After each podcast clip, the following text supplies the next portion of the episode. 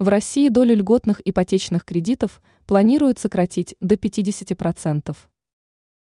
В настоящий момент общая доля льготных кредитов в программе ипотеки приближается к 90%. И учитывая, как активно в последние месяцы россияне стали брать такие кредиты, условия реализации программы было решено пересмотреть. Ведь по сути это стало оказывать серьезное давление на бюджет – уже приходится обеспечивать дополнительное финансирование. И если увеличение количества построенного нового жилья повышает показатели эффективности работы Минстроя РФ, то для Минфина РФ эта ситуация неприемлема.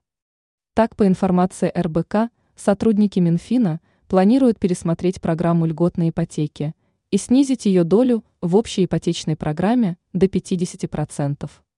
До этого представители Центрального банка РФ тоже высказывались в ключе, что будут ужесточаться условия выдачи подобных кредитов, поскольку это опасно для рынка.